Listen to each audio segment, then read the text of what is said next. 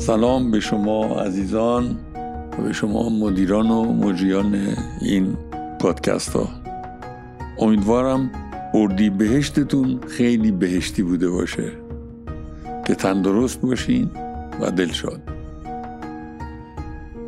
در دنباله بحث جامعه مدنی برای اینکه طیف جوامعی رو که دیدیم حتی المقدور کامل باشه امروز می‌خوام راجع به جامعه مدنی ژاپن باهاتون صحبت کنم.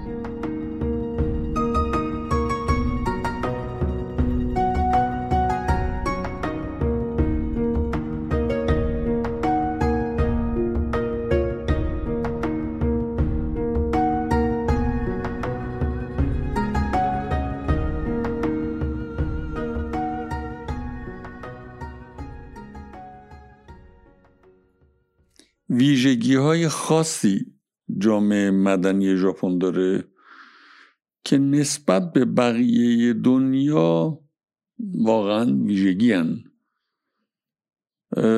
اول براتون بگم که ژاپن 1945 همونطوری که اطلاع دارین در جنگ جهانی دوم شکست خورد و زمان شکست ژاپن 23 پایگاه نظامی اساسی آمریکا ایالات متحده در ژاپن.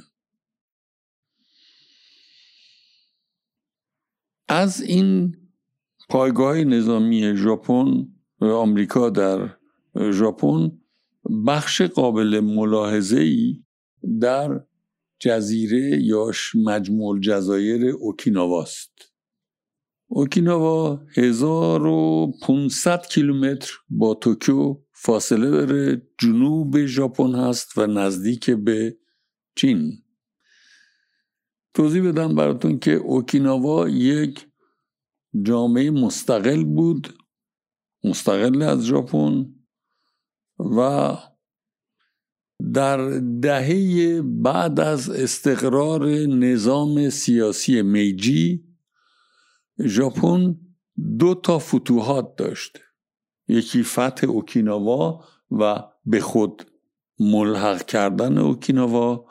یکی در جنگ با چین اشغال تایوان. اشغال تایوان بعد از پایان جنگ جهانی دوم پایان پیدا کرد. 1945 تایوان مستقل شد و به علت مسائل داخلی چین نسبتا هم حکومت قوی در تایوان مستقر گردید. ولی اوکیناوا عنوان جزئی از ژاپن از دهه بعد از شروع میجی یعنی 1868 هنوز بخشی از ژاپنه. مسئله جامعه مدنی ژاپن چند وچه داره؟ یکی جنبش صلح طلبانه کل مردم ژاپنه که می‌دونین یکی از بزرگترین جنبش های صلح طلبی دنیاست. این جنبش صلح طلبانه مردم ژاپن نکته تیز پیکانش علیه کسانی هست در ژاپن که سعی می کنند به ژاپن رسما یک ارتش بدن. چرا؟ برای اینکه بعد از شکست ژاپن قانون اساسی که شد قانون اساسی ژاپن به ژاپن رسما حق داشتن ارتش نمیده. و به علت دعواهای سیاسی جناها و گرایشات سیاسی عده خواهان ارتشن جنبش صلح طلبانه کل مردم ژاپن با این ساختن ارتش رسما در ژاپن هر سال مخالفت می‌کنه. ژاپن نیروی مسلح نسبتا قوی و پیشرفته ای داره ولی اسمش ارتش نیست. اسمش نیروهای دفاع از خوده. آیا این بازی با کلمه است؟ تقریبا تنها کشور دنیاست که تمام کشتی های نظامیش زیر 25 سالشونه. مدرن ترین هواپیماهای جنگی دنیا رو داره. توپ و قوای زمینیش قوی ولی اون چیزی که گفته میشه قوای دفاع از خود ژاپن ارتش نیست. جامعه مدنی ژاپن این بخش مربوط به صلح طلبیش یه بعد دیگم داره و اون وابسته بودن به اون چیزی که گفته میشه ماده نه قانون اساسی ژاپن. ماده نه قانون اساسی ژاپن دقیقا داشتن ارتش رو ممنوع کرده. حتی ورود به جنگ رو ممنوع کرده. بنابراین از یک طرف مردم ژاپن یک حرکت مداوم از 1954 به این طرف مداوم قوی صلح طلبانه دارن که بخشی از جامعه مدنی این کشوره که مسئلش حفاظت نفی حق جنگه برای کشور خودشون.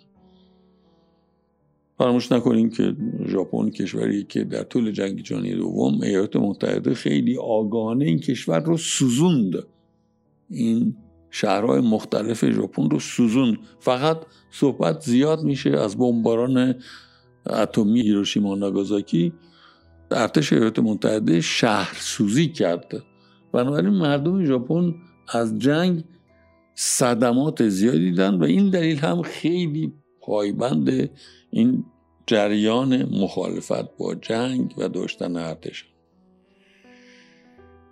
این یه جنبه جامعه مدنی ژاپن هست. یه جنبه به نظر من به ذوق من بهتره بگم مهمتر ویژگی های اوکیناواست ببینید اینجوری براتون توضیح بدم. مردم اوکیناوا جزو کم درآمدترین مردم ژاپنن.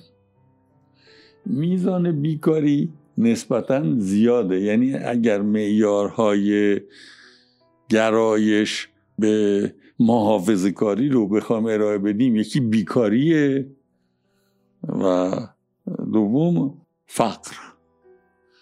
نه کمبود درآمدشون نه بیکاریشون باعث محافظ کاری درشون نیست.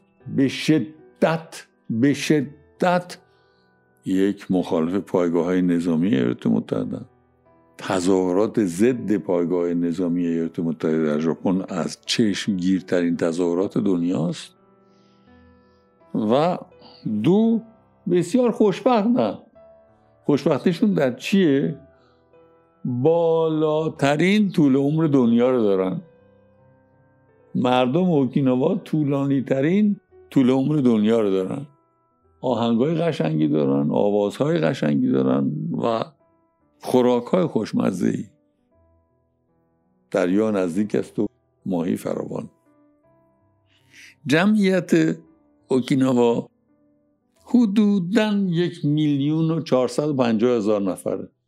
جمعیت زیادی نیست. یه میلیون چهارصد و پنجاه هزار نفر تقریبا یک پونزدهم جمعیت تهران. یه میلیون پنجاه هزار نفر جمعیت اوکیناواست و این یه میلیون پنجاه هزار نفر هم پدر محافظ کارهای ژاپن در بردن هم نیروهای نظامی ایالات متحده که مستقر در اوکیناوان چند تا دلیل هست در این جوشش مردم اوکیناوا. یکی اینکه سربازان آمریکایی جنایت هایی که در اوکیناوا می‌کنن. من جمله تجاوزات جنسی خیلی بالاست.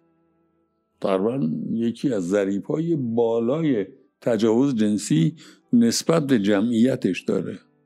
و هر بار یه اتفاق میفته تمام این جزیره برمیخیزه. حدود سی هزار سرباز ایالات متحده مستقر در این جزایر کوچیک بین این جمعیت محدود فقیر و بیکار. و هدف ایالات متحده در بزانو در آوردن مقاومت مردم اوکیناوا در مقابل پایگاه های نظامی و در مقابل رفتارهای خشن همه جور خشونت علیه مردم اوکیناوا تا کنون نتونستن موفق بشن با تمام کله گنده هایی که ارتش ایالات متحده داره. در این به زانو در آوردن حرکت صلحخانه مردم اوکیناوا. ولی یه خود باید عقب برگردیم.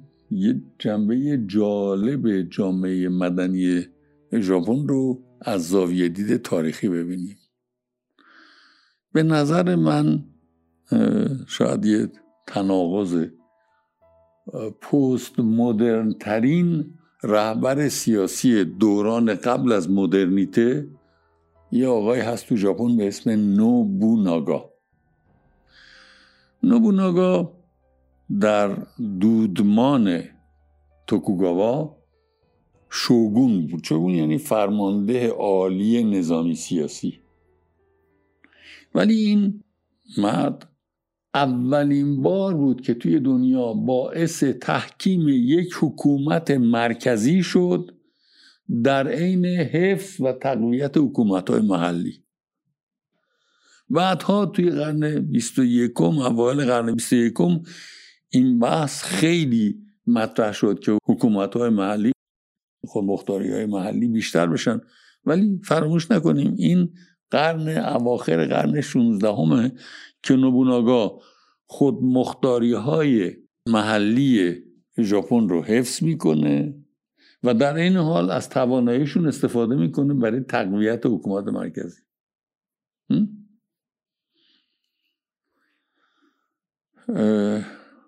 حالا شیوه هایی که این کار رو کرده موضوع بحث نیست ولی این حفظ خودمختاری محلی در تمام دوران توکوگاوا که سال 1853 پایان یافت حفظ این خودمختاری محلی توی بافت فرهنگی جامعه ژاپن هست و تاثیر داشته این خودمختاری های محلی توی شکلگیری قوانین محلی توی بودجه محلی و غیره. بنابراین یک عامل تاریخی خودمختاری رو به عنوان یک اصل در سطح اجتماعی توی ژاپن در تمام طول مدت دودمان توکوگاوا که 1853 پایان یافت و می‌دونین چرا پایان یافت؟ برای که ناخدا پری با کشتی مشهورش اومد و گفت یا شما سال آینده بندرهای ژاپن رو به سوی نافهای متحده باز می‌کنین یا ما حمله می‌کنیم؟ ژاپنیا سال 1854 بندرها رو باز کردن و از اون سال قراردادهای کاپیتولاسیون امضا شد با ایالات متحده با انگلستان حتی با روسیه با فرانسه و علیه این قراردادهای کاپیتولاسیون در 1868 که ما خیلی از ایرانیا دوست داریم بگیم همزمان با امیر کبیر سیستم میجی برقرار شد. و به نحوی امپراتور خدا شکل گرفت به نحوی تضعیف جامعه مدنی که همه اینها در جنگ جهانی دوم در هم کوبیده شد به علت شکست ژاپن. پس دو بعد مختلف جامعه مدنی در ژاپن یکی پشتوانه تاریخی طولانی خودمختاری محلی با تمام طبعاتش توی عصر فعلی. دوم ویژگی های این جمعیت کوچیک یه میلیون و نیمی اوکیناوا و جنبش صلحشون که هم پیونده با جنبش صلح طلبی مردم ژاپن و ضدیت با داشتن ارتش.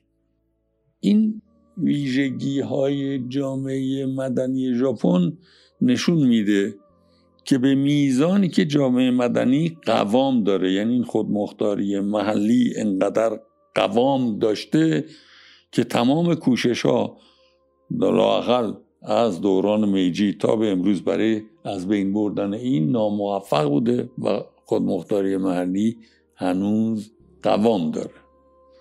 و به علت این خودمختاری محلی عمومی جامعه ژاپن اوکیناوا خودمختاری خودش رو به بهترین شکلی استفاده می‌کنه و یه جوری سر نیزه مقابله با نظامیگری و محافظه کاری در ژاپن شده.